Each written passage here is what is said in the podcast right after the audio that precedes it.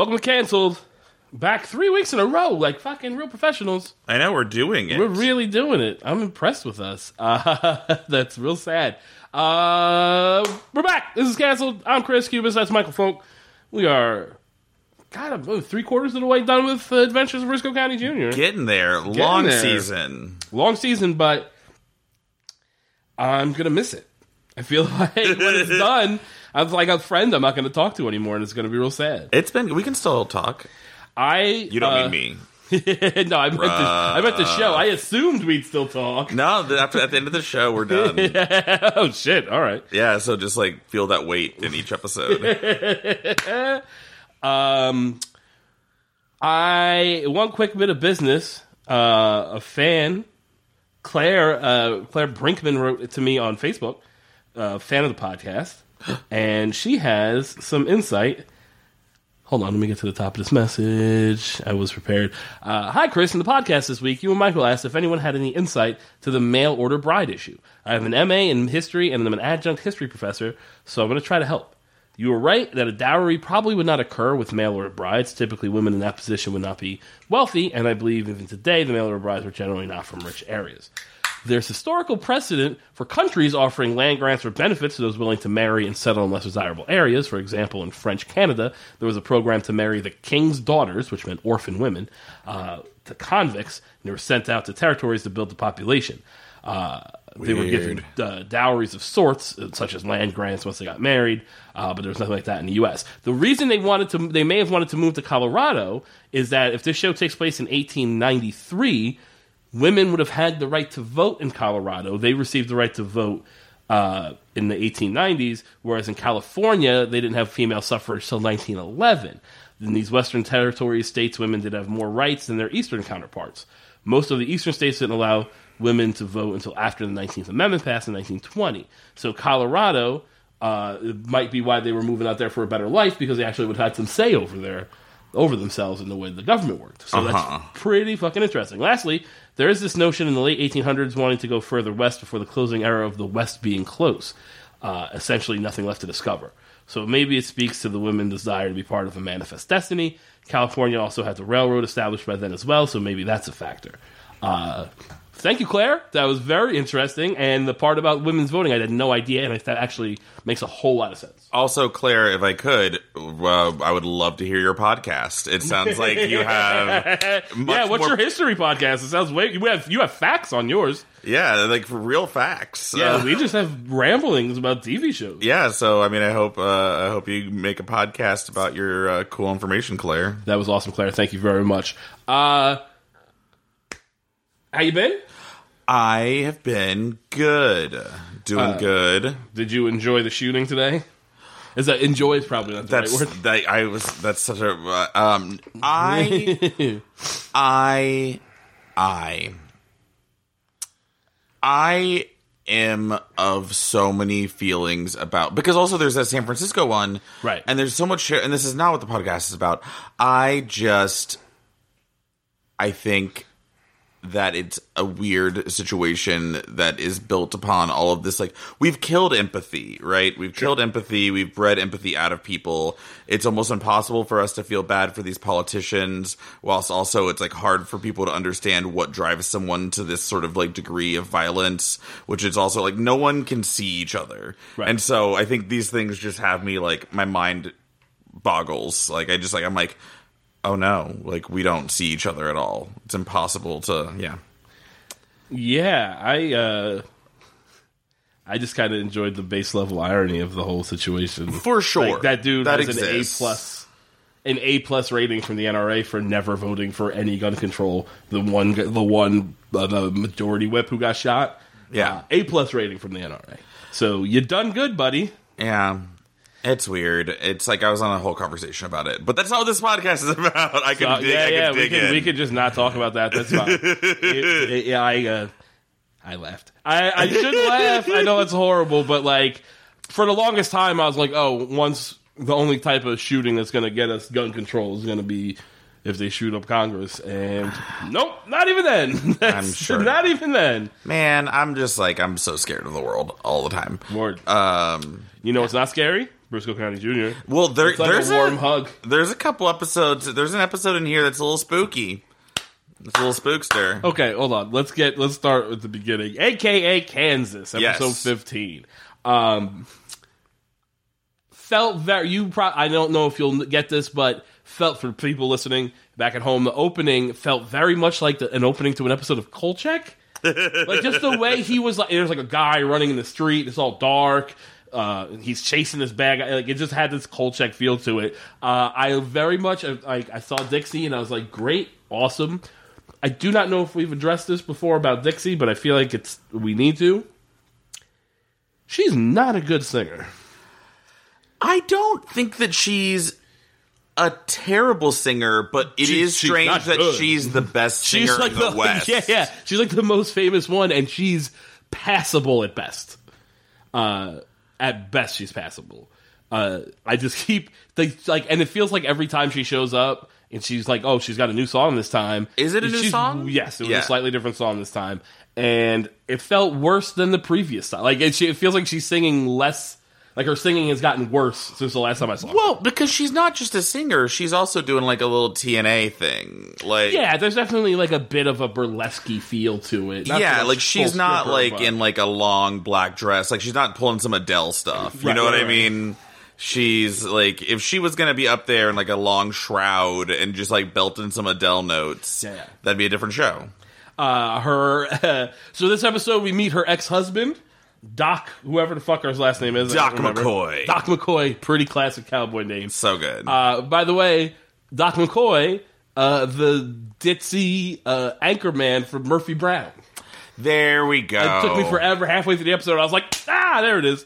Uh, he went on to have a uh, pretty solid career. like, I mean, as far as like constantly working and being in things, maybe not the most stellar. I don't know why CNN feels the need to always just start playing random music in the background of my computer. Uh, Typical CNN. goddamn, burst, always bursted in. Uh, yeah, uh, he had a uh, a decent little career for himself, and for I feel like he should he should because he's he's good in this show. Like it was fun to see him not be just play like an idiot. He plays like a fairly intimidating villain. Well, in one that also like you can kind of like see or like I, I like this episode because it really does develop Dixie a lot, and then him. You're like, I kind of felt a little bad. Like I was like, I know you're a scumbag, but you're also like just like hard up for this woman. Yeah, yeah, yeah. That like left you. You're like for real in love with her, and By the way, Dixie is. We've met a handful of Dixie, like men from Dixie's past. yes, Has she ever fucked like an accountant or a dude that works at the general store? Every person she has been with is just either a flat out villain, Yeah. or Brisco County Jr. she Like seems she has a type. she likes men of action. Sure. Um, she likes men with a uh, a wild side.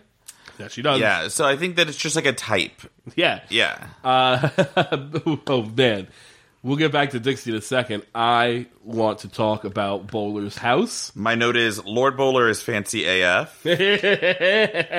uh, I I actually very much enjoy it uh, because he says like you know five thousand here, ten thousand here. These bounties really adding up, but he doesn't mention the fact that they just each got like two hundred and fifty thousand dollars, like two episodes. Yeah, yeah. So that kind of makes sense that he has this baller ass house. Well, and seemingly Brisco lives in a hotel. I don't know if he even lives there. I think he might be homeless. I think he's just outside with that horse all the time. Yeah, it's because strange. He I, occasionally he's back in that hotel, but he's mostly just on the road, like on the trail, right? Yeah, and the robber baron place blew up. Yes. Uh, but Bowler has like a, a, a butler named Reginald and Uh-huh. like a smoking jacket. Like I love it. I love everything about this. Um, uh, and then like the like crystal cabinets full of crystal. And he's so fucking. Bo- I I have it written down here. Brisco says, uh, "What is this leak?" And he goes, uh, Bowler, Bowler says, "Everybody knows leak is frosted. That's baccarat." Like fucking, and he keeps saying little shit. Like at one point, uh, when Socrates shows up, he's like, "This place is amazing." And Bowler goes, uh, "It's good for a starter home." Yeah, I, like it so much. I would watch. I have written down here somewhere like I would watch like a HGTV show hosted by the character Lord Bowler, where he just went around houses but still was just Lord Bowler. What a bizarre thing that would be if there was reality shows, period reality shows. Yeah, yeah, yeah. Like if there was like HGTV for like Elizabethan manners or like or like just like it was like in like the blustery hills of Scotland and castles and it's like how to fix up your castle. Uh, there's a thing. That, all right, so the main storyline in this episode is that Brisco is chasing down Doc, who's one of the last guys that was involved in his father's murder. Uh, he doesn't know that it's Dixie's ex-husband. Uh, the the B storyline is that, uh, and I love this that secretary that tried to kill that was like in the bad guy's pocket that was part of the reason Rita. the- Rita the place that got that kind of got blown up that was flirting with uh, uh, Socrates has broken out of jail or was broken out of jail by Doc's gang because she needed infor- they needed information from her. Uh, but she is obsessed with Socrates uh, to the point where because she's like madly in love with him. She got the, she got that dick game and can't fucking lose it. but they didn't have sex, did they? I, but uh, that's how good the dick game is. She just felt it through the pants and was like, "I need this." Because I mean, she's clearly like, got she's like fatal attraction levels obsessed with him. Uh, and they had what like they went to coffee once, right? Like that's their whole. That's the all of the total of their interaction. yeah, and then she tried to fuck him on the desk. But I don't think they ever Well, they actually had like- sex. No, well, yeah, they must have no because that guy walked in and then was like carry on. So I think they probably finished. I guess maybe. But that's that's a whole storyline. So he tells Socrates is going to hide out at fucking uh, Bowler's house while uh, like hiding from her until she's caught while they're out trying to fucking track down Doc McCoy or whatever. Uh, I really so the way they're going to di- track cash Doc McCoy is they're going to infiltrate his gang. They're going to use Dixie's uh, in to infiltrate his gang. Yes. uh, pretending to be Brisco's pretending to be a famous gunslinger named uh, Kansas Wiley Stafford. Yes. Um, which everyone has.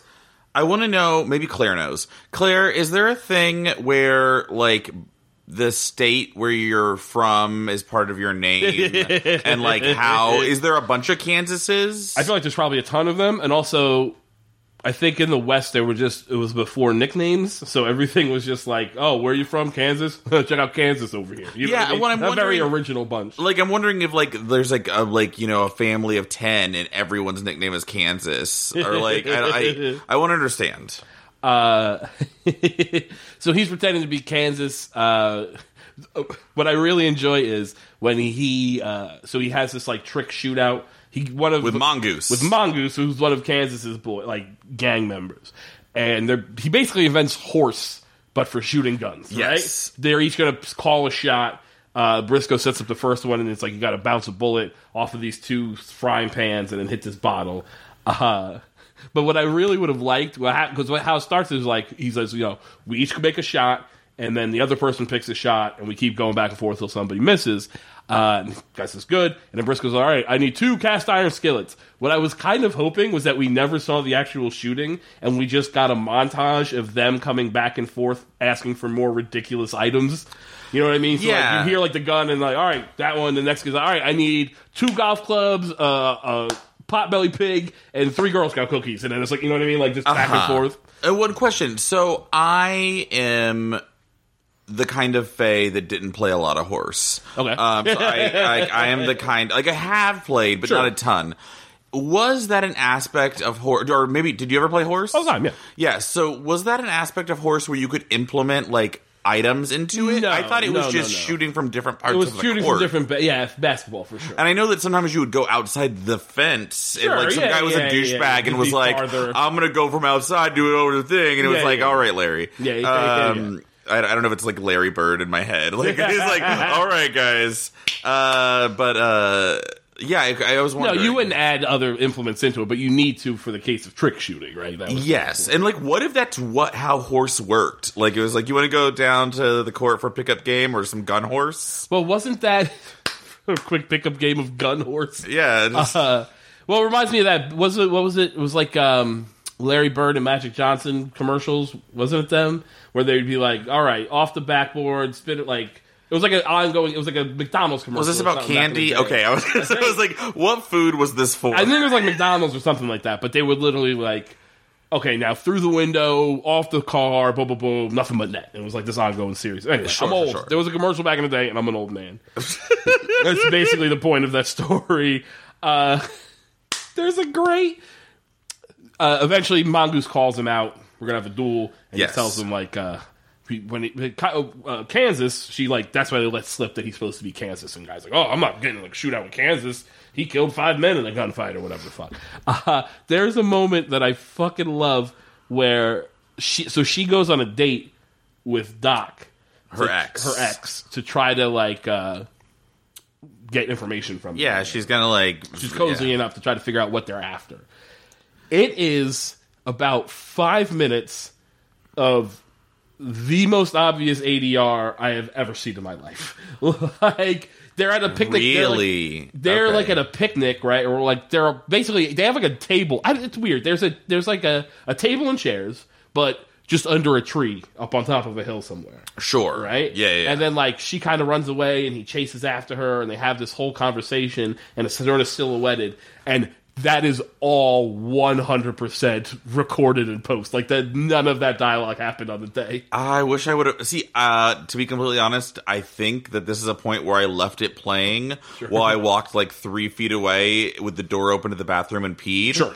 and so it was fine for me. I, Yeah, yeah, I didn't yeah, see any of the issues. It makes issues. perfect sense. It is, uh, it is very fucking like obvious and sort of not disorienting, but distracting when you're actually watching it. There's two things I feel like I wanted to bring up, like real, just like real quick uh, Yeah. before we move past them. Yeah. Um. Well, one, it's absurd how good a shot Brisco is. Like, it's getting crazy. I fucking love it. It's my favorite thing. Um, and then also two th- weird things. Um, there's like a, a shot that's passing the saloon, and the saloon's called Spursums, which I really liked. Spursums? Spursums Saloon, Ugh. which is some like weird combination of sperm and spur and Yeah. ze- I don't know. It And, was like- like it seemed very ejaculatory. It was very, very, weird. It seems very ejaculatory. Um, and I, I couldn't get that out of my head. And then also, no one believes Socrates that this woman wants his dick. Oh, it's the best. Uh, they go. He, uh, uh, District Attorney Breakstone or U.S. Attorney Breakstone is back. Yes. Uh, and there's a whole scene where, where Socrates is like, "No, I want protection." That Rita girl broke out of jail, and she's coming. Like she says, she's in love with me, and she's coming after me or whatever. And the guy literally goes, it, I, "I fucking love that whole bit there." So funny. because the uh, he says something to the effect of um, he says like you'll have to he just like stares at him straight face when he says it and then he, for like waits a beat and then just goes you'll have to forgive me for laughing you're not laughing goes, I am in, on the inside. Uh, also his name is Ginger? I think. it's Ginger.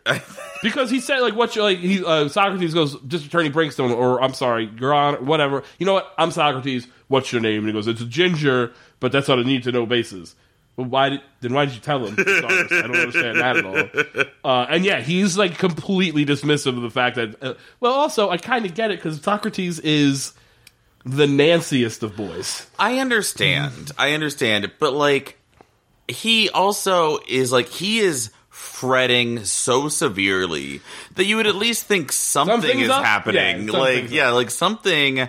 Like something has this man eh, on a tizzy, like, and it just happens to be hot sex, I guess. yeah yeah I hot felon sex. uh, I uh, there's a moment where he kicks like this whole conversation with Breakstone and Socrates is happening in the back of a cottage of a, of a carriage, and uh, he's like, "Now, if you'll excuse me, I'm late for the ballet." And I was praying that it would pan back and break Breakstone's just in a tutu from the waist down because he's in the ballet, not late to go watch it. That I would and just, that- just sort of pirouettes out of the carriage and into the night. I'd have been so happy. With That would be so like that one extra step too far for this show. Oh, for sure. Like, that that is definitely the line. like who who did that? who got that in there? uh, there is some like, all right. So, speaking of hot sex that has them all tither, I love how uncomfortable Bowler is with any amount of sexual conversation. Yes. They, uh, Brisco gets all jealous after her date because he's assumed that she's fucked him.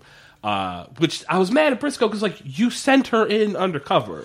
Well, also- what do you expect to happen? Y'all fuck everyone. Like, and there is a moment later They in this keep having episode. these conversations where like I want to settle down, maybe we're not going to settle down, whatever. But they have not settled down, and yeah, he's constantly hooking up with with random broads in small towns.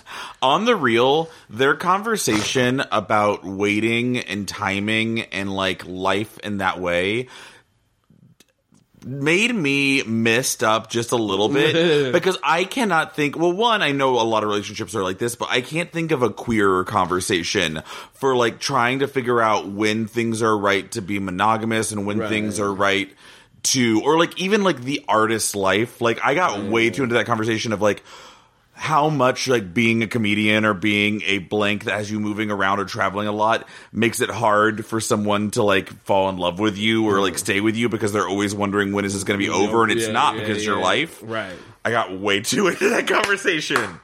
Sounds like you got as high as I did before I started watching these episodes. Being a comedian is the bounty hunter of the of the art world. I'm into it.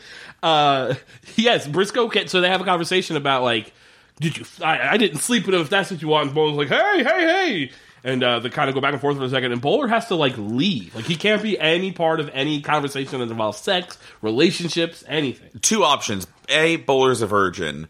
B, There's a good chance. Bowler has some kind of trauma, which and, I, and that episode I know ended up on the writers' room floor. But there is an episode about Bowler approaching like trauma with like a family member Yeah. or like an older Yeah, yeah, like yeah. friend. Yeah, uh, uh, yeah, this so the what turns out is Doc is trying to steal uh, this super long range cannon. It's the, gov- the government's new super cannon. yeah, which is totally an afterthought. Like I remember that being part of it, and I was like, okay, whatever. Oh, it's so dumb because they don't even use like they spy this cannon and they're able to it's able to shoot for like with pretty good accuracy for like two miles, right? Yeah. Which is oh okay that's awesome. They're gonna steal this cannon and they're gonna use it for whatever. No, they're using it to steal the orb for Bly because the orb is being held. The one that got sent away that the government took from the warehouse is being held at some other warehouse or whatever. And they're gonna use the cannon to shoot knockout gas into the building where it is, and then go get all the then go get the orb, which is the most like it's like a super cannon and knockout gas is the most Batman episode of this fucking show. Yeah, it was like, real weird. like Adam West Batman. Uh, R.I.P. R.I.P.. Um, I did like during. By the way, did you hear that apparently he was just the pimpinest of pimps? I'm sure. Yeah, yeah, like in the, like when that show was on, there was the stuff about him like, oh, he just slept with like eight women at a time, like just fucking just being the fucking pimp ass Adam West we all know. And I hope he was very respectful. I'd be very sad if I heard some like real garbage. Yeah, we have lots of thing. I haven't heard shit about. Like, I haven't. Nothing's been. Everybody seems he's like the nicest man or whatever. But he was also the ladies loved him some Adam West. You know, I did too. I get that bat dick. Um, ugh. um, I did think that. Sorry about that. I didn't realize that was the line. It was bat dick. Oh, I just started thinking about, and then my like, I have like a great imagination. I was like rifling through all of the different dicks that a bat could have. It was weird. um, no, the thing with the like, normally the tech in this is cool, and I think my brain involuntarily just went blah blah blah blah blah blah with the tech in this one. Yeah, like I didn't yeah, care about yeah. this Didn't cannon. matter. Couldn't give a shit less. Yeah. I barely cared about the orb, honestly. Yeah, I, I don't know. There was something about like I was like I was really into the soap opera of this For and, sure. Yeah. I, I like this episode, and I like and uh, I like. So the black guy figures out that he's not really Kansas. Mongoose, yes. Mongoose. uh, By the way, Mongoose is black. Sorry. Uh, figures out that that he, uh, Brisco's not really Kansas because he telegraphs a friend of his who he knows knows Kansas Stafford, and Kansas Stafford was sitting in the saloon with that friend at that time, so I know it's not you. And he's everyone. The ways in which they are going to kill Brisco are reaching Bond villain levels of like complication at this Yeah, point. Yeah, so they're, like, These are all just handcuffing like him fucking into- cowboys. They all have guns on them at all times. Shoot times. him. Just shoot him. Someone shoot him. There is one later that, and we'll get to it. But I was, I oh, was yeah, just like, fucking ridiculous. I think I know the one Yeah. you're talking about. and It's fucking ridiculous. um. Well, and then also with this, so question on the, the way the telegrams work. okay. I so the remember there's that one where that little boy just finds him at this yeah, cabin. telegram for whoever. Yeah. And then in this one, in the the guy responds that he's like, "Oh, I'm sitting in the tavern with a saloon Right. with the real Kansas right now."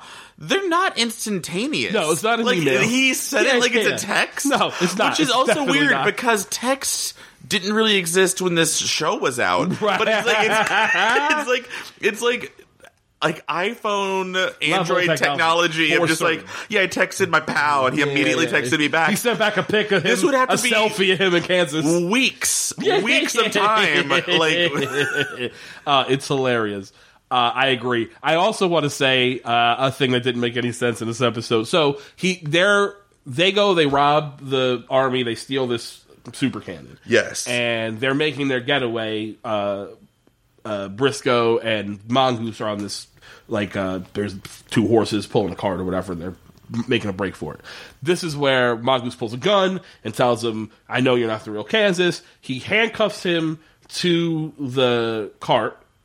Then he jumps off. Gets uh, Mongoose jumps to the horses, shoots the horses loose of the cart, and takes off. So now the cart is just going free towards the edge of a cliff yes. okay, I get this. What I don't get is the time it takes. Okay, so he lets he shoots the horse off. The horse goes. The cliff is so far away. Yeah. If they're not close, he doesn't do this right at the last minute to send him careening off the cliff. It's like three minutes of this cart somehow managing to maintain enough momentum that it's it like it goes uphill at one point. Like it doesn't make any It sense. seemingly gains momentum. It's, it, it which- starts going faster. It definitely starts going faster. There's a little bit right before the it gets to the edge of the cliff that it, kind of starts to go downhill a little bit, but it starts going uphill for a minute and then slightly gradients down. It takes so long. It is so to the point where like Brisco has time to find a toolbox, get a screwdriver, pick both locks on each wrist. It's fucking ridiculous. and then think about jumping off, and then and then he- eventually maybe jump. Yeah, and then when he jumps off and the carriage thing careens over the cliff, and then all the U.S. Marshals were- oh, army guys show up there. But like the way it's shot, like he like he's like laying like slightly down the hill because he didn't fall They the way. Definitely see him. They would have to. Yeah, like, they were not far behind him, and they would have 100% seen him. and he but then he like sneaks his way back up and steals one of their horses, and I'm it's it's it's, very, weird. Sloppy. It's very sloppy. Yeah.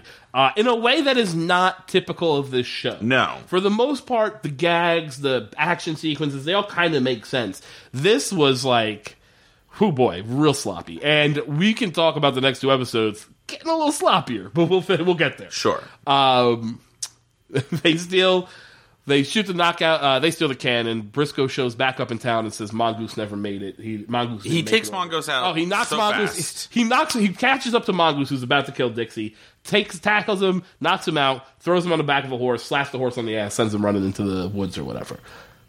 That is the end of Mongoose, by the way. He is Yeah. never seen again. He's not dead. but he might show back up in a later episode. Yeah, that but he doesn't show up good in this, about it. He does not show up in this episode. I'll No. say that much. Uh, um, they, however, uh, Doc has found the real Wi- Kansas Wiley Stafford, so they Brisco. The gig is up again. They don't shoot him. They just put him in jail for. They put him in the local jail for a minute, which happens a lot. I do not understand. All of these people he are chasing, he's chasing, are murderers. Every one of them. Yes. I don't understand why they are so averse to just shooting Brisco County Jr. And, and it's strictly because of a network rule. But Well, it's yeah. strictly because we need the show to continue, right? Yeah. like because he should be dead a hundred times over by now. yeah, yeah. Uh, then so they get oh boy, it's just getting weird.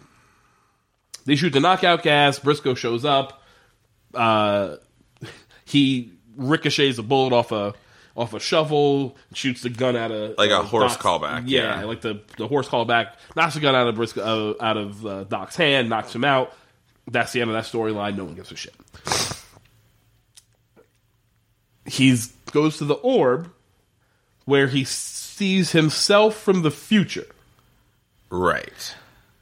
And future Brisco, uh, first off, I want to say I love that the orb can do literally anything. Oh, for sure. It's, like the, MacGuffin. It's the like, perfect MacGuffin because it literally like whatever we need to move along this plot. yeah, what do we need today, Tom? Fine. Right, yeah, What, what's the orb going to do today? Uh, no. Future sounds great. Great, Orb, yeah, can, yeah. orb can turn, teleport through time. To make And- waffle fries? Oh, for sure. Yeah, yeah, yeah, yeah, yeah, yeah, yeah. Uh, so Brisco from the future tells Brisco current that he has to find the third orb because uh, it's his time to find the orb. This these couple episodes start getting into some weird Boy. mythology. And also, well, I don't want to jump the gun on that because there's another orb episode in this group of three that we'll get to in a second. Um, but that whole fucking wrap up is is I crazy and also a fucking complete mess. Yeah, the, there's so many moments in these couple episodes where I was like having like the major face crack where I was just like, "What?" yeah, yeah, yeah. Like, the show's just going completely and off like about a show that is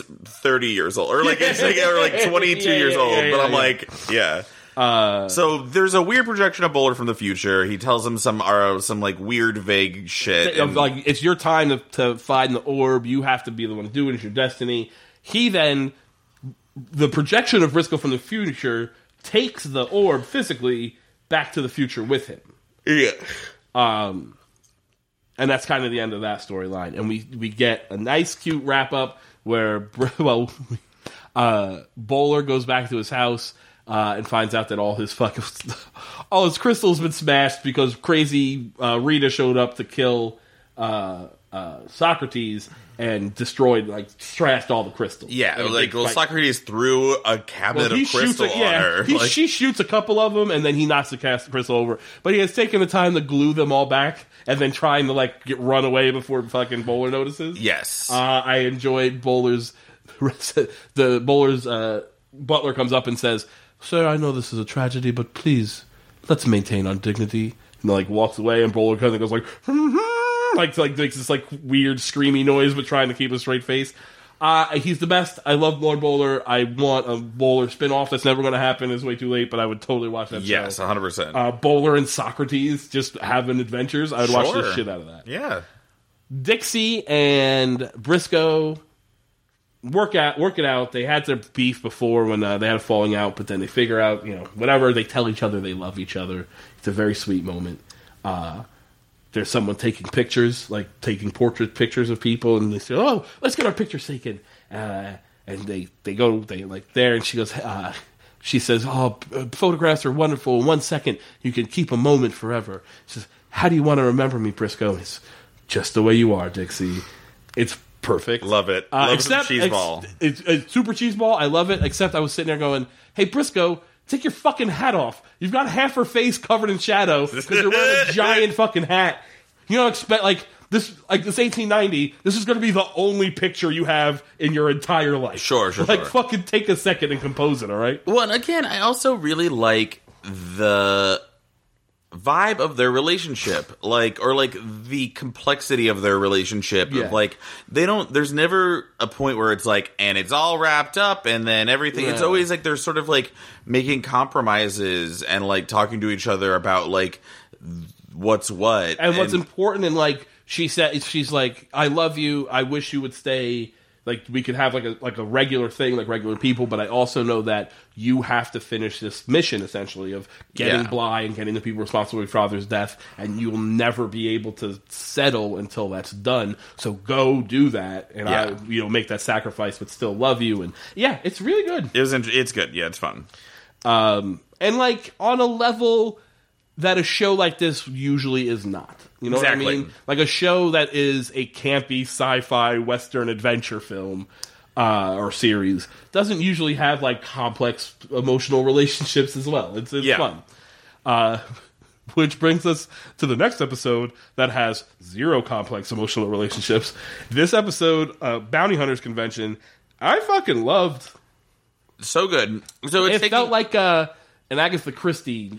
You know what I mean? Yeah, and, like, It's I like think- Ten Little Indians. Yeah, so many shows have this episode, like, uh, like have the episode where it's like, okay, everyone's trapped in a location. Yeah, yeah, there's a yeah, yeah. storm. Someone's picking people off, uh, and I, I love this trope, this classic Agatha Christie trope Um, which original name of that book? Way worse, extra worse. Yeah, it was like ten little red skin monsters. No. ten little savages. What is A different racial slur. Oh no! Yeah.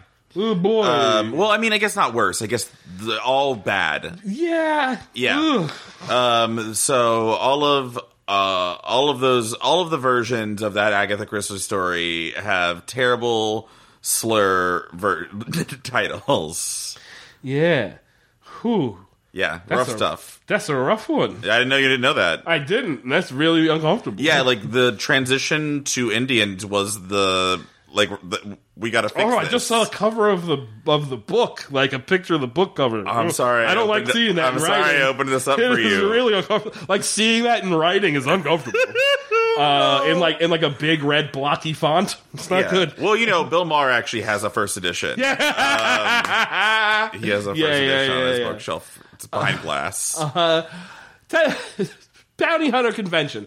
Briscoe and Socrates and Lord Bowler have been invited to a Bounty Hunter convention. Love this And premise already. I love it already, particularly because they're also like it's like the invention of the convention, like the Yeah. idea of the convention is being, and like they're all like, "Oh, yeah, that sounds good." Let's Yeah, do that. but Bowler's like, why would I want to get around all these people and Yeah, like blah yeah, blah? And I love this. It's uh, they're on a house on an island. The last ship is gone, so everybody's trapped on this island. It's like perfectly so silly. It's And- Jurassic Park. Like yeah, yeah, yeah. and uh, someone is killing off all these bounty hunters. What?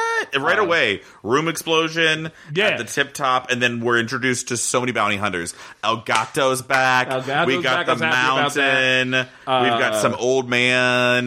Yeah, there's the old man, uh, Doctor Wat, not Doctor. It's like Sam Watson or something like that. Uh, there's a guy from Scotland Yard with the worst fake accent I've ever being real heard. silly. There's some horse that like Yeah. that that Comet wants to fuck. I think like that weird aside. Like we were introduced to nine characters, So many characters. including an off-screen horse that is the love interest of Comet. um, Comet, by the way, uh, listed fifth on the IMDb page. When you go to the IMDb page, he's the fifth character listed, which I really enjoy. yeah, I mean he's a star. Yeah, clearly. uh, there's some weird stuff in this episode that feels anachronistic to like the time. Uh, like just in weird throw off gag lines. Even so the first so, killer, yeah. the first kill is uh some this like real shitty ba- this bounty hunter shows up and like pushes his way to the front of the line at the hotel and basically steals Brisco's room out from underneath him. But that room has been rigged to exploit. There's a dynamite taped to the door with a match on the bottom, so when you open the door, it strikes the match and lights the dynamite. Yes. Uh, that happens, it blows him up. And Brisco says, I thought this was a non smoking room. I don't think they had those in 1890.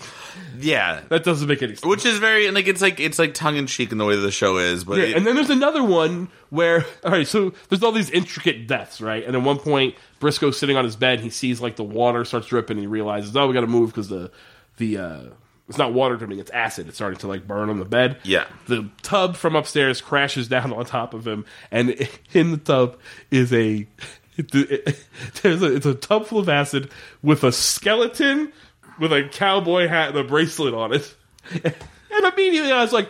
Oh, that's that guy. Like so, and we're supposed to believe it's the old bounty hunter because he wore a lot of Sam Watson, 'cause he turquoise. wore it's his hat and turquoise jewelry, and I was like, "Oh no, like he's that's not like I solved the mystery of the episode um, the second that happened." Full disclosure, I did not. I I bought it hook, line, and sinker. Um, Oh, Sam Travis is his name, not Even- Sam Watson. And I wrote down here like ten notes in it. I'm calling it Sam Travis is still alive. even with that Party City skeleton, I was like, all right. I thought it was just shitty Effects, effects. yeah, yeah, yeah. Uh, but the line that's real anachronistic is Bowler comes and goes, "What the hell happened here?" And uh, Brisco goes, "Sam Travis went on a bit of an acid trip." Yeah. What? yeah, acid was definitely not invented in the 1890s. Um, it was- not even a little bit. I, I did laugh out loud at that though because yeah, yeah. um I don't know, it was dumb. I laughed out loud at a few things in this episode. Most of all, how Socrates lays on a bed. I love it. Cause on the real, hundred percent how I would lay on a bed to have Yeah, a conversation. yeah, yeah, yeah, Yeah, feet up, like he goes laying on his belly, like hand, re- like chin resting on his hands, feet kicking up behind him, and he's like full slumber party mode. I love it. talking it. to Brisco and Yeah. Bowler, and it's great. I love it. Like I have a note. Yeah, just like full slumber party, Socrates body language, like babysitters club realness. Yeah, it was it was hilarious. Yeah. uh, and then what was weird is I and here's something full disclosure on me. So he's laying in bed, Brisco and Bowler are laying on the floor, but we get a shot of of just Socrates, and you hear a bunch of noise, and he's like, "Will you guys be quiet? I'm trying to sleep." And Bowler's like, "Oh, I'm doing something. I'm almost done." And then there's a knock at the door. Socrates gets up to go check the door, and you and Bowler goes, "Hey, be careful!" And the next thing you know, uh, he's like hanging from the ceiling by his foot, like he's been snared in a trap. Yeah. I didn't realize that it was Bowler that set that trap for like the first five minutes, and I thought like. That's a weird one for the murderer to do. It doesn't really kill you. It just kind of catches you there. And then, like, a few minutes, I was like, oh, right. That was what Bowler was doing the whole time. Just did not see that coming. That's the the- knock at the door, by the way, is Comet, which I fucking love. Uh, and uh, it's raining, and he doesn't want to sleep alone in the barn. So Yeah. fucking Brisco Well- goes to go out in the barn with him, which I thought was great. And he's also worried that he's a suspect. He's worried that he's a suspect in all the murders. What if it was Comet? No, that would be fucking great. Um. Well, also we, we kind of we glazed over just a little bit. Oh, we bit of got the plenty. thing. We can go back about the that. shock pistol. So okay, there's okay, this, okay. Yeah, go please. There's please, please. this scientist there who is not a bounty hunter, but he invents bounty hunter stuff. Um, and he has invented this like super weird, like the Wraith with Charlie Sheen cowboy armor. Um, that's like somewhere between BDSM and like uh sort of like Mad Max with cowboys.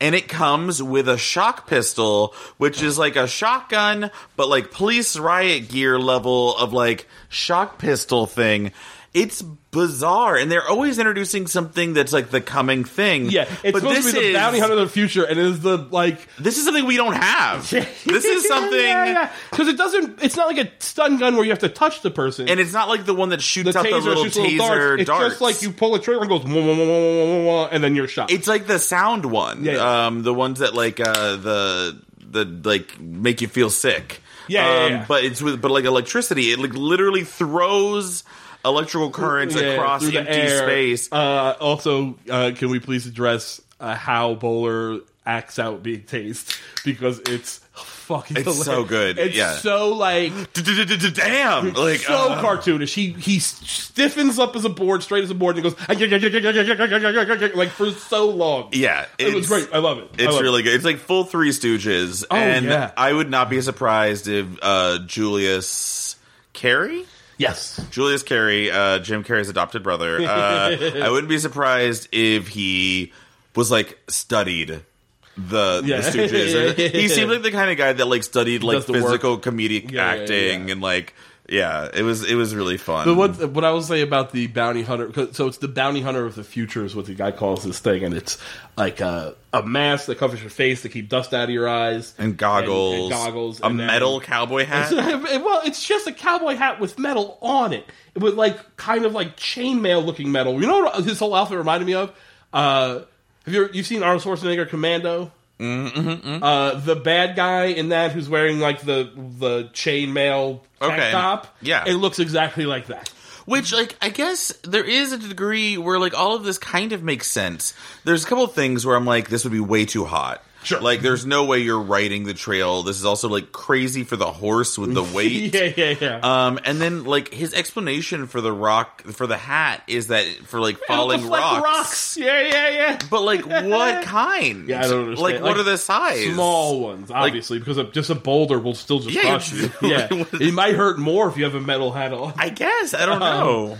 Uh, so there are several of these bounty hunters. They're all getting picked off one by one. Nevada Cooper, another state dude. Nevada Cooper, who is annoying as shit. He's like this young guy who's kind of brash, but he keeps telling Brisco like he's gonna work with them. He wants to best. fuck Oh, Brisco. Oh, for certain. Whenever he's first introduced and he's like, hi. like, Like, he is. he, his fucking eyes go full puppy dog. He's basically playing. He's playing this role like um uh the chick played Nomi in Showgirls. Yeah. like it is. It is full on like sex. he's like, I'm gonna study under you, and it's Yeah, like yeah, yeah. it's softcore porn. It's weird the way that he's interacting with Brisco. Uh, so the first murder is the the bomb goes off and kills that guy. Then there somebody frays a rope on a chandelier that almost crushes somebody. Then it turns out the guy that invited them there was a paid Was actor. it- yeah, the person they, they've met who they think is invited in there supposedly to get all the best bounty hunters in the world together to like talk about ways to fight the problem of crime in the West. Uh, but turns out, bah, bah, bah, this guy's just an actor. Some unnamed, unknown person has hired him to bring him to this island. because Brisco had seen him do Hamlet, which I That's was. how he solved it, which was great. He's like, I know this guy from somewhere. I want to. Sorry, Claire. Um, Claire, I want to know would like plays like that, like Hamlet, was that traveling to like the West at that point? Was that something that was like there were multiple theaters across the country that were doing Shakespearean plays? Because I wonder how that traveled. Like, I wonder if that was a thing. To be fair, he is in, spends a lot of time in San Francisco, so there's a good chance. Like, yeah, I'm just wondering it. what the plays were like. sure, In the Wild West. I want yeah, because like when you watch, you know, like you you Shakespeare was supposed to be for the masses, right? When you like realistically, all the stuff like those plays back then was like cheap entertainment in the Circle Theater, Yeah, yeah, yeah. Uh, but I don't know if like American Cowboy. I think they just want Dixie Cousins, right? Yeah, like or or like, like, is a the- gun show or whatever. Yeah, like I don't know if there's like a point where like whenever whenever Dixie's not dancing, is she playing Ophelia? Like I mean, like what she's like, oh, I'm gonna do Ophelia for three weeks. It's like a small theater. Like somebody knocks out Brisco at one point, and again, these elaborate deaths are getting fucking ridiculous. oh, this is bizarre. Ties him to a metal flagpole because there's a thunderstorm, and just it, apparently that means that definitely going to get struck by lightning. Yeah, and then he does The most insane, I'm saying is impossible. a physical impossibility. because okay, because it's drenched. raining so hard. Yeah, exactly. He is soaked to the bone. The pole. It's a it's a pouring down thunderstorm. He then, with just his hands and maybe his feet, climbs to the top of this fucking light of this A of this smooth metal. a smooth, wet metal pole. And I want to know because I don't know if, like if there's like an American Ninja Warrior that's done this, but I'm like, No, no, impossible. You're you. It's wet. can't do this. Physical impossible. Physically like, impossible. there's no way you can cinch your thighs Tight enough. Yeah, yeah. Not but what when people do that sort of thing, a lot of it's the friction of your skin sticking Exactly. and not sliding, which is not going to happen if you're both if both things are soaking wet. It was bizarre. Uh, and then I also love that the second he gets off the pole, it's immediately struck by lightning, Yes. as if there was some sort of clock ticking down. We know exactly when the lightning. but maybe there was because there is all in these episodes. There's tons of talk about Brisco's destiny, and it seems to be getting more and more supernatural. Yeah, I mean that his destiny is tied into this orb, which is hundred percent supernatural. Uh, the death that I or the attempted murder that I really enjoyed was so at one point uh, Bowler finds a secret passage, which I fucking loved. I was like, this episode just went from Agatha Christie to Scooby Doo. I, I- loved it. I love the secret passage, and I love that whenever Brisco comes in from the flagpole, everyone has a reason that Oh, it's wet. such a great gag. So he comes back in from the flagpole and he knocks on all the doors, wakes everybody up, and Bowler's like, "What the hell are you doing?" He goes, "Somebody just tried to kill me out there In And the I- rain. in, in the rain, and so if I'm wet, then they're going to be wet too, and we'll be able to figure that out." Uh, figure out who it is, and every person who walks out is like, "Oh, I just washed my hair. You interrupted my bath. Isn't your room leaking?" Like, just everybody has a reason to be wet. It's fucking great. Yeah, and then there's like fun, like moving walls that aren't remotely subtle. No, the one in the room. Well, so one is a bookcase that turns perfect, classic. But that comes out of just the middle of a wall. Like when you come out the other end of that tunnel, it's just a part of a wall with a big seam. Yeah, it might looks like those have doorknob. It looks like those partitions in like hotel like conference rooms. Yeah, yeah, To like make the room smaller. It's like really obvious. It's so obvious. also, I would for as soon as Lord Bowler went through that w- secret passage, I was like, "That's what I want. I want the Lord Bowler mysteries. Yeah. that's the show I wish this was. Yeah, yeah. like this, like seemingly idiot savant master tracker Right. that solves straight up mysteries, like those British shows. Sure, sure, sure. Um, and like I did want Brisco to be his com- his brash companion, Yeah, and yeah. Lord Bowler to be like a Nancy Drew of the Old West. That's what I want. I like also, I want I so also bad. love that your first thought for a fucking detective solving mysteries is Nancy Drew. Yeah. you didn't have like Sherlock Holmes never came up. The maybe a male for a male. No, just Yeah, Nancy Drew. Fuck those fuck boys. No, Nancy Drew. That's where it's at. Now, did you like? Did you read Nancy Drew as a kid? so much. Okay. I also read the Hardy I Boys. did you read the Hardy Boys? I did. Well, so I was left, and this is with my that side of my family, but I was left a large collection of Nancy Drew and Hardy Boys books Oh. from my great from my grandmother, and so it was like it was also kind of a thing. like there yeah, was yeah, like yeah. these, but I do. I love. I, I really. I think that Nancy Drew and Hardy Boys really instilled in me my love of like genre shit. Sure. Because it was like that early sort of like macabre mystery yeah, yeah. horror stuff. Yeah, yeah. Well, I never read. I read a ton of Hardy Boys. I definitely was the boy that was like, I'm not reading a girl book or whatever. So I never read Nancy Drew. Nancy was pretty great. She's pretty plucky. Like I mean, Yeah. she was pretty like the whole thing with Nancy was that she was a, a little gender nonconformist, and like people were always trying to put her into like a girly box and Wear like a dress and play sh- with dolls or whatever. She would. I mean, she was able to like like turn out a look and then also like solve a mystery. I like it. I like it. Yeah, Did like- you ever watch that Nancy Drew movie that came out a few years ago? with Julia? Roberts. Um, Was it Julia Roberts? no, no, no. Her Julia Roberts' uh, niece, Emma Roberts. Ah, okay. It was before she like started doing all of the uh, Dirty movies. and- No, never mind. American, Hor- American Horror Story and Oh, things like okay, that. Yeah, yeah. For a second, I thought she was the one in uh, Fifty Shades of Grey. No, Also, that I is said dirty movie. Like that is Melly is fucking Melanie old man Griffith's daughter. Right. That's why I got it confused. Yeah. Um, did Yeah. you watch that movie? Was it any good? Fifty Shades of Grey? No, No, Nancy Nancy, Drew. Drew. I was like, for sure, watch Fifty Shades of Grey. well, I figured. I watched it in an RV while um, at Sturgis Motorcycle Rally. Um, no, I've not seen Nancy Drew. Can I ask you a question? What? Is Sturgis Motorcycle Rally as gay as I imagined it to be? And by that I mean like I feel like there's a pretty big contingent of like, oh, here's a bunch of men in leather. Maybe it No, a crowd. No? it is. It is as racist as you might think it would be. There's a lot of Confederate flag flying, Oh, sure, sure, sure. and there are. It is. It's so huge. Like so, whenever I was there, it was like I think the number of people there was like four hundred thousand. Jesus. Like it's a max because it was the 75th anniversary, Yeah, yeah, yeah, and we were doing air sex there, Right. uh, which is already like a hard sell to like have anyone respect you, and it's weird to do. But like people got into it. But the weird thing was is that there are tiny camps. Like it's very like tribal in a sense, and there's camps, and I met a really nice like lesbian woman and like her queer camp and things like that. Oh, But it is.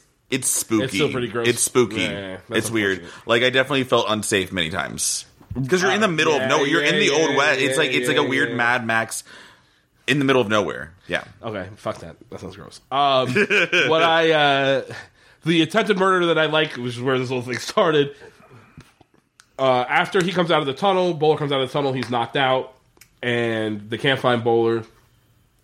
And uh, Nevada Cooper and the guy from Scotland Yard start like doing target practice. There's these like sil- like big planks of wood that have silhouettes of people. Yeah, on like at a state gonna- fair. Yeah, yeah. And they're Yeah. to do target practice. But unbeknownst to them, Bowler has been tied up behind the thing shaped like the fucking uh, silhouette of the dude, and he's gagged so he can't yell anything. So like Socrates is like, okay, I'll do it, and he's not like he keeps missing the silhouette, which is what's keeping uh, Bowler alive. I thought that was super fun. It was so good. I went whenever that showed that Bowler was behind the thing and he was going to get accidentally shot. I did go like, Yeah, yeah. Like I was like, oh Yeah, no! reveal I was like, this is I so on that- good. yeah, I was gasped like, on that reveal for sure. I was like, oh no! The, like this plot is so. And, and it's tense because like bullets keep shooting past him as he's t- tied there, but like just on either side. It was great.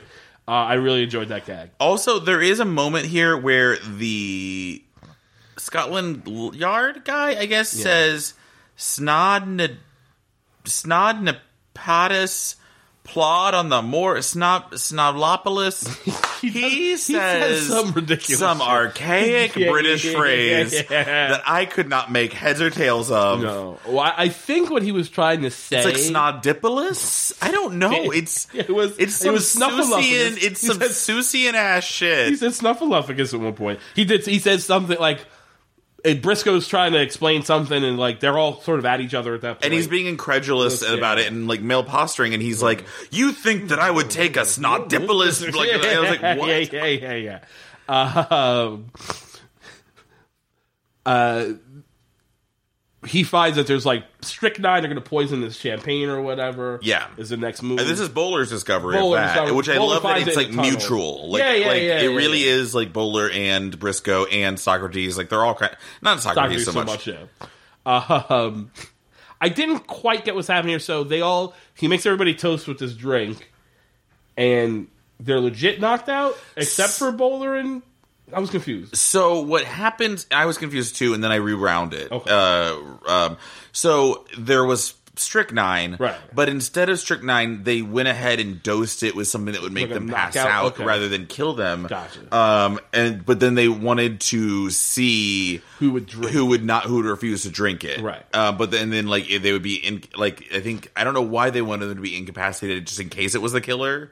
Yeah, well, I I, think I think the logic was that if everyone's knocked out, he'll think they the killer will think that They died. They died, and he'll expose himself Yes, because he yes. thinks they're all dead. Which is what happens because as every like everyone drops, eventually Bowler and Brisco drop too, and then dun dun dun. The mannequin that is the bounty hunter from the future starts to move, and I was like, "Sentient robot bounty hunter from the future, please!" So this was so I didn't call who it was at the beginning, yeah. but this moment, whenever they're doing the champagne toast, Right. I did look. at like I saw the the thing in the back, and I was like, "There's someone in there," because I've seen all the Scream movies so many times, sure, and I was sure, like, sure. "Oh, classic." you think it's just a mannequin, but it's not. It's the killer. Hey, was Scream Four any good? So good. Emma? Roberts also in that. Okay, I never. That's the only one I ever got. Like I because that's the one because it was like three, and then the fourth one was like a while after. Ten years right? later. Yeah, Um, was it worth is so good. Okay, I'll it's it's so entertaining. Um, it's better than the third one for sure. Oh, word! I'm Yeah. excited about that. Uh, there's a big fight. Bounty Hunter in future tases uh, uh, Bowler, who goes. I. Absolutely love. Uh, there's a big fight on the beach. Boom, boom, boom. They pull his mask off. It's the guy who's supposedly drowned in acid. Yeah, because He- he doesn't want. He doesn't want competition. He's Yeah. sick of. He's old. and He's sick of all these young bounty hunters taking all the jobs. which felt like America, right? Like I was- like, I was like watching it, and I was like, it was dumb, and I was like, this is it, isn't it? Though Yeah. this is the thing is like all these old white men Yeah, are yeah, yeah. dying, or, or like they're not they're able not to do things. It, yeah, they're not and they- taking it well. Yeah, they don't want anyone else to have anything. Uh, um, I uh, I really enjoyed it. This episode I thought was like the best of the standalone episodes I've seen in a long time. I It was really so enjoyed- it- fun. it's so much fun. It's does it's not one that like necessarily takes super seriously, even though eight people die or however many there are. Uh, it's just fun. Like it's just a blast from beginning to end, and all the little goofy moments they all work. All the gags work real well. I just really enjoyed this episode. and it made me think also how much I love like Clue, the movie. Sure. Clue. Oh, that's one of my favorites. but also House on Haunted Hill. Word. Yeah, House on Hill, Haunted Hill. Dumb, dumb, dumb, dumb, but so good. Are you talking about the remake? Yeah, Yeah, I Uh, and like and and the Vincent Price one. The Original, original yeah, one is great as well. Sure. but the remake, the like late '90s, like It was, it was pretty fun. it was so Uh, fun. Tony, no, I'm thinking. I'm crossing the streams for a second. I'm thinking of 13 Ghosts. Thirteen Ghosts, not as good, but also Definitely fun. not as good. Also fun. Um, I enjoyed this episode very much. Uh, I liked everybody. I thought like the motivations felt real. Even his crazy like when they take off the mask, he's kind of insane. At that point, like his eyes are going crazy. Yeah, he's, like- really playing up the crazy aspect. When he's also like screaming like "Fine, take it." Yeah, yeah, yeah, like yeah, like yeah, it's yeah. almost like he's like not, which I do like. It got very Batman villain or Rogues Gallery, where it's just like, "Fine, take my job." Yeah, but yeah, like, yeah, yeah. I enjoyed it very much. Which brings us to episode 17 Fountain of Youth. this Which- episode is insane. It's fucking weird. From jump, it's weird. Like everything about this episode is very strange. It's so weird, and I and I, you know what? I like it, but I was just like, I like it, but man, and also by the end feels like it's fucking starting to go off the rails a little bit. I don't know. Whatever that. Uh, what, yeah, we'll get we'll get- there. we'll- but I, I, I get did. Yeah, yeah. We'll And that one I got a lot I did like. questions. I was like, I yelled. I was like, what? like I scared my dog. um, Brisco speaks Chinese, of course. I'm fine with Ugh. that. Uh, whatever. He doesn't speak it well. He does not speak. it I don't well. even know. See, the thing is, I don't, don't think know it was it actually was, Chinese? and I and I want to Uh, know. That's uncomfortable. Yeah, I want to yeah. know if it was or if Or they he was just just like, did Chinese some gibberish. gobbledygook. Yeah, because I was listening that's to it. uncomfortable. if they Yeah, if it was, and I, well, because it's also like a weird racist joke off the bat. Because and then maybe I don't know if it's a joke, but they like like he starts speaking Chinese, and then he's corrected, and they're like, "You should try Japanese because they're not Chinese." Which doesn't make any sense to me because they would definitely be Chinese, right? I don't know. These are like the railroad workers. I was shit. very, I mean, I, I felt very confused at that moment because I was like, the whole thing, I was like, oh, this is weird. I don't know if he's actually speaking Chinese or if he's saying gobbledygook that sounds vaguely Chinese. Right. And then there's also someone comments that it's like they're not Chinese, they're Japanese. And I was like, oh, I don't know what's happening right now in this scenario. Like, or like, weird. what if Yeah. this was handled in a way that, like, Was just it seemed unnecessary and weird. Sure. Um, they, uh, they, a guy bursts out of this tent whipping a woman, like with a full on whip. Yes. Uh, so of course Bowler and Brisco go to defend her. His the rest of his gang come running out, who are all very handsome men, which is mentioned many times. Very beautiful. It's a very very beautiful, long, flowing blonde locks. Very Uh, 1993 beautiful, like yeah. Fabio, Yes, exactly. like cover of like a Harlequin romance novel. Exactly. Yeah. Uh, I like that their fighting style, the, the, the gang, is just running and diving at people. Like, it's- tumbling. no one throws a punch. All they do is dive at everybody. That's it. no, the whole they, like- thing seemed like a Cirque du Soleil There's routine. a lot of flipping and weird. Yeah, it was definitely strange. Um, but they run, Brisco and them run them off. Uh, the girl who would go on to have a fairly good career of mostly like soap operas and stuff, but she worked pretty consistently. She's pretty. She's Yeah. also in something called Piranaconda, which I love. Uh, never seen it, but great name. That sounds great. Um, she was like, "Oh, wait, you're Brisco County Jr. or whatever," uh, and it turns out that she says she is the daughter of the doctor from episodes ago that used the orb to save Brisco's life when Bly shot him. Professor Ogden Coles. There you go. Thank you for knowing names. And she's gotten this uh, telegram again, a lot of telegrams, uh, saying that he's in danger and needs Brisco's help. Why he would say why they would telegram her, who doesn't know Brisco County Jr. from a fucking hole in the wall, I don't understand, but whatever. Yeah, very strange. There's a, and then so we get that moment where she's like taking some meds. Yes, she's like it- drinking out of like a little vial. Yeah, and she says it's from arthritis, uh, yada yada. That's weird. But again, why is every conversation with Brisco instantly full of sex? Like in this moment, she's just sort of like, us, Yeah. yeah. Yeah. It's like, why is it like straight up like porn voice? And like, Campbell has that effect on men and women. I it's guess. not it's not just women. I was Devonta like- Cooper talked the same way. my note is like, why does she think it's so sexy to talk about medicine? Like, I was like, It's a little strange. Um, okay, so double cross. They use that to set up because they knew that they would then like the bad guys attacked her because they knew that Brisco would show up and then they'd be able to follow Brisco to Doctor Ogden Cole, where they could then steal the orb yes. because he still has the orb. He has the original orb. And then while this is going on, Socrates is meeting. He meets with Lo Pan. That's not the character's name in this. It's Li Pao, but he plays David Lo Pan in Big Trouble in Little China. James Hong is the actor's name. Yes. uh, who is the guy from who ran the weird Asian organization that was like the Foot Clan or whatever. the very beginning. the very beginning. and he gives him what appears to be like a capo for a guitar. Yes, or, exactly what I thought it was. like or like a tuner Yeah, or yeah, something yeah. like a it's weird, like a little T space thing with like a hex, kind of hex bolt on it. yeah, or like some weird thing it's that supposed to be a key. that lights up if it's We pointing in the direction. We don't know that right away. We Oh, I find guess that out not. later. Yeah, we find like- out later. He tells him like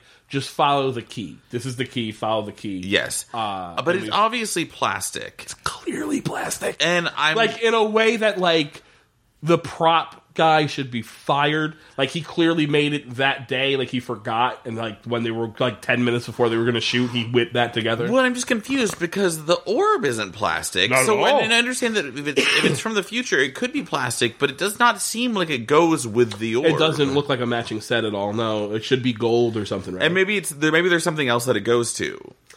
well, we'll Whoa, find like- out later. But like, it still doesn't through. seem like it goes with that. It doesn't make. I don't sense. know. It was it was strange. I agree.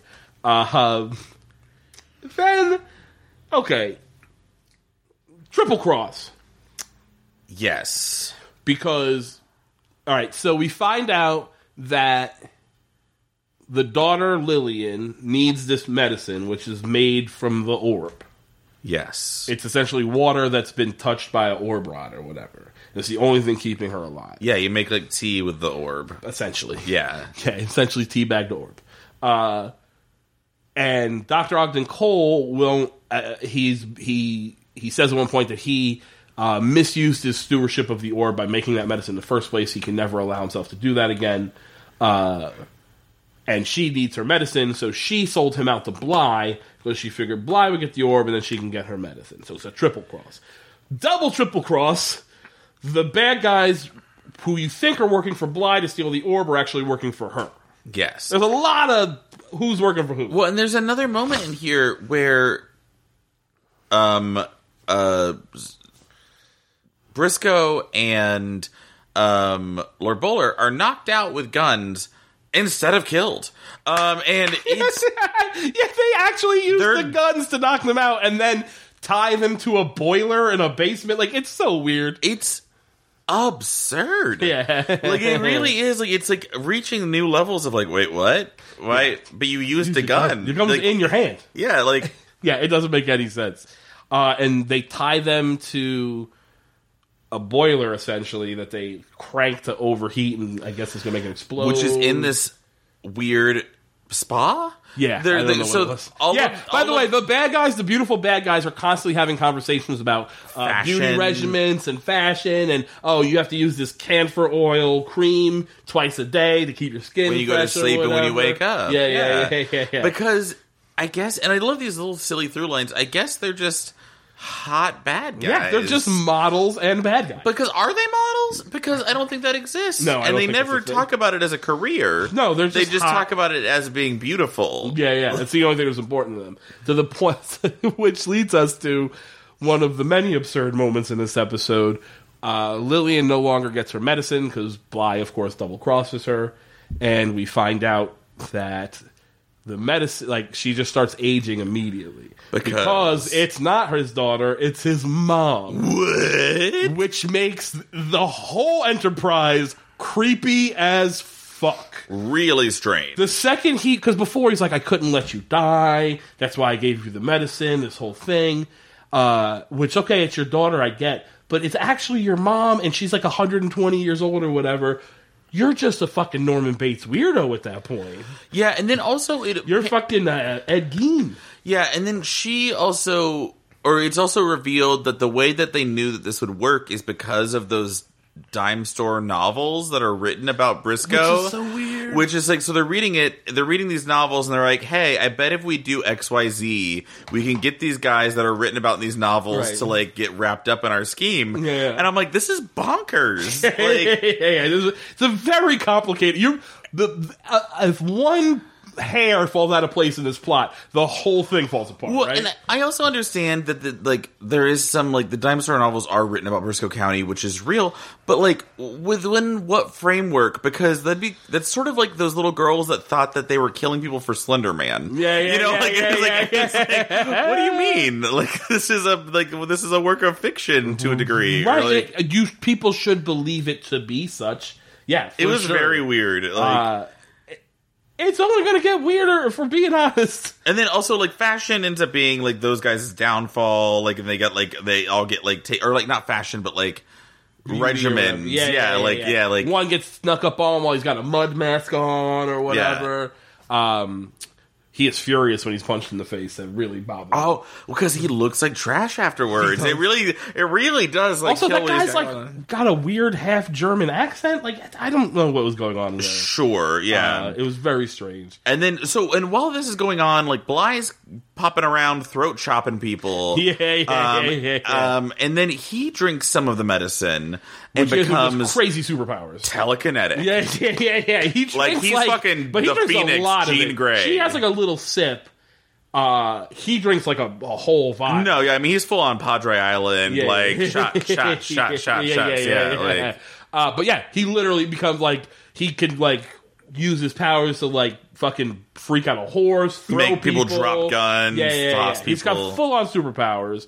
Uh, the other thing we find out about the woman, the mom, is that he gave her this medicine initially because he just wanted to help her like get better, but it also granted the one thing, the, her one true wish, which was to be beautiful again. which is sort of more so to get that good dick again. Yeah, because a that's what she's like. She's like, I got man. Yeah, yeah, yeah, yeah, yeah, yeah, yeah. She's bagging that whole band again. Yeah, that like- whole group of baggers. She's For like, sure. oh yeah, like that's like that was what she was in it for, and it's weird to like you know help your mom out and then find out that she just wants that good dick. The one thing I really enjoyed was uh, so she's like getting old, and the bad guy that she's banging, uh, one of them, the one with the long hair, the leader, Berkeley is his name, uh, comes running up. She's like, oh, he's like, oh, you got old and ugly. What the fuck? And she goes, she goes, no, I'm not. Yeah, you are, bitch. Uh, but he like kind of looks around and like like uh uh Bly like telekinesis somebody and she's turning old and he literally just goes, All right, this is getting weird, I'm out. And just runs the fuck away. It's my favorite like, good for you, sir. That is the correct response. Nah, nah, Yeah, yeah, nah, yeah, nah. You stand by your woman. You can't trust men. Fuck that. Uh also they're all bad guys. You can't trust any of them. She's shitty. She turned on her own dad, like her own son, rather. Her own son. For dick. You know? Oh boy! So now, uh, so uh, Socrates shows up because the key starts glowing when it's pointing in the right direction of the orb or whatever. I guess well, with the, Theoretically, or it's near or it the or gun. something. What we find out is that this key, this guitar tuner, fits into the handle of Brisco's gun. which also glows blue. which starts glowing blue when it's when the key is near it. Whatever. It's like, oh, look at your gun, it's glowing. When he opens it up, in the handle of his gun is a bullet made from orb Right. uh, that he's apparently just had this whole time. Uh, which also, I kind of like the idea that maybe that's why he's such a great shot too, because his gun is magical powers. Sure. Uh,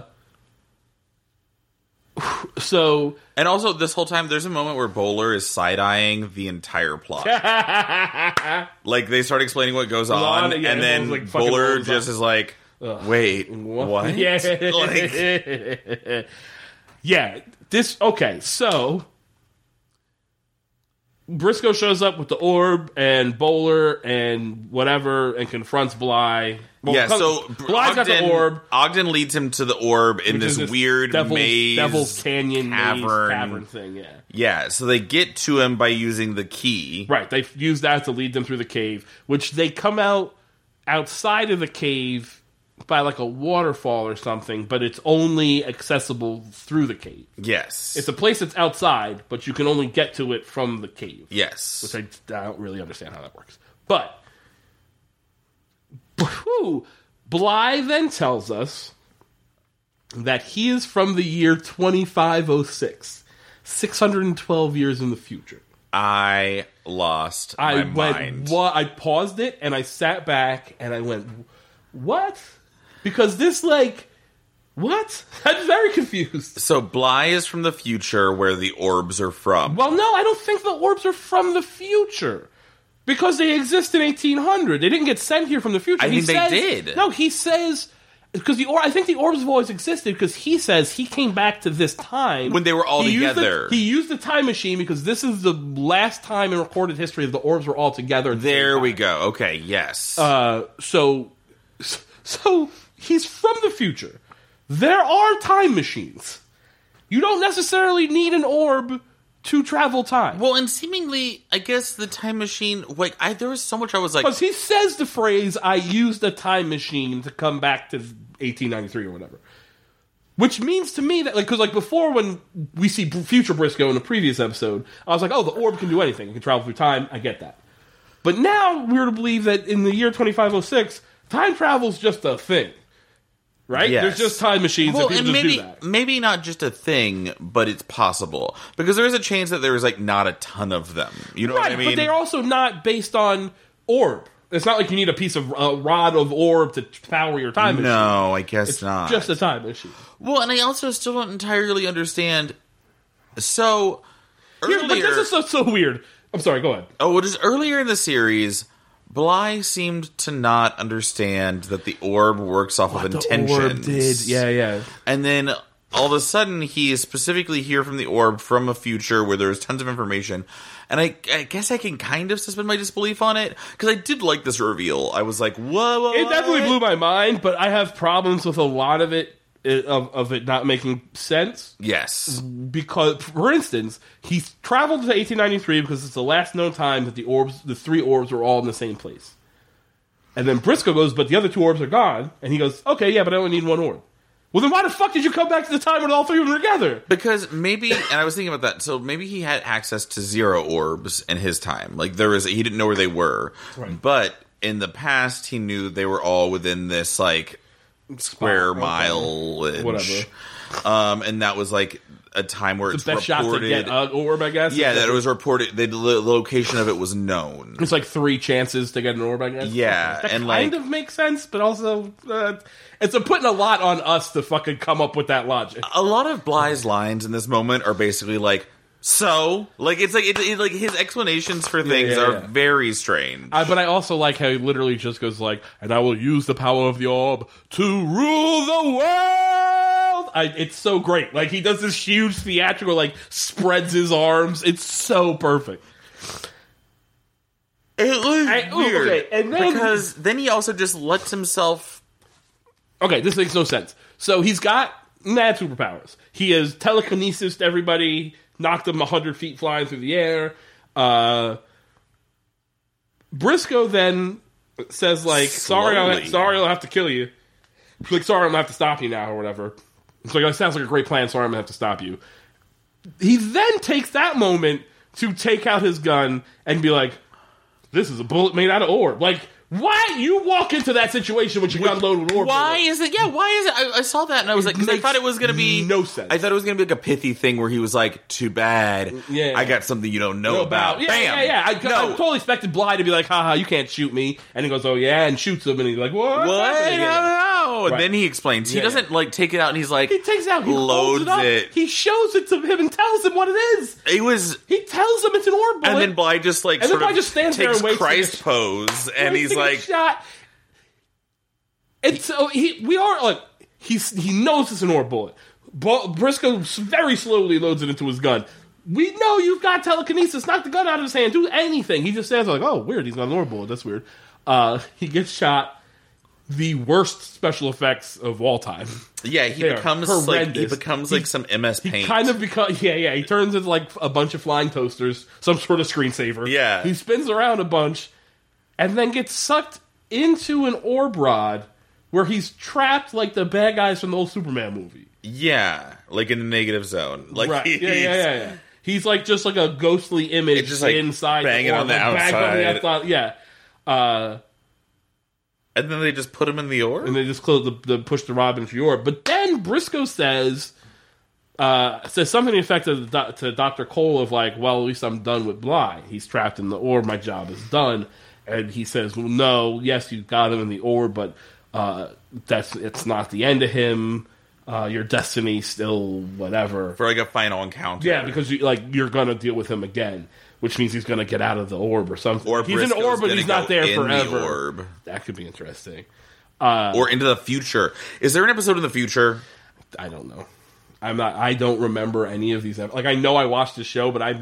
It's so fun to go back and watch this complete. It's like I'm watching it for the first time. I have seen it before, but it's a hundred percent. Oh yeah, I I knew of the show, but I had no concept of how wackadoodle it was. this shit, like all that future, what and it, what also is weird with the reveal of I'm from the future is he literally just goes. I'm from the future. Like, there's no, you know what I mean? Like, he doesn't find a piece of evidence that leads him to find out.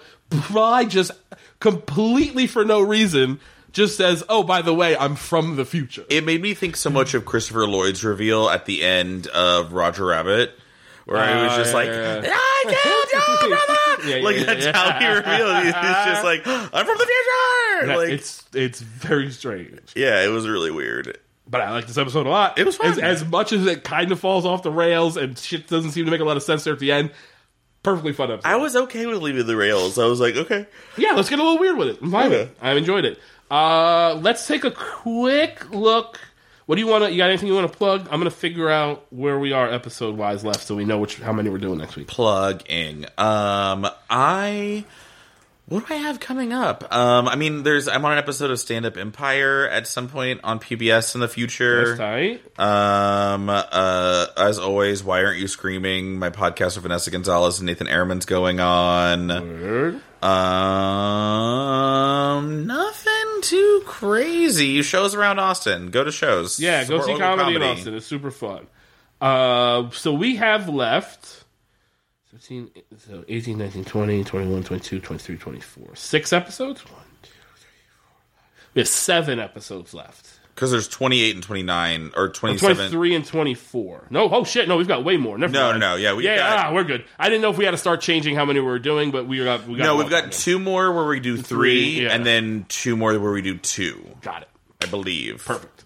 Uh, I am in San Antonio, the 22nd through the 24th at LOL, opening for Ralphie May. Come out to those shows if you're in San Antonio; they're super fun.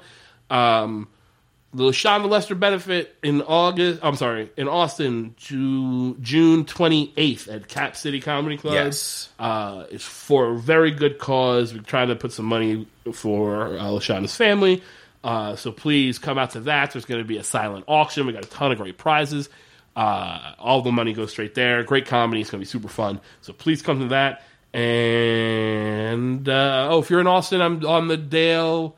I'm on the Dudley and Bob 25th anniversary show at the Paramount. That's August like 12th. But that's going to be super fun. Tickets go on sale tomorrow. If you like the show, rate, review, subscribe on all the apps where you get podcasts. Uh, all that shit helps. Reviews and stuff help bump us up to the top. So please do that. Tell your friends too. That also works. Uh, feel free to message me on Facebook or message uh, Twitter if you have comments about the show.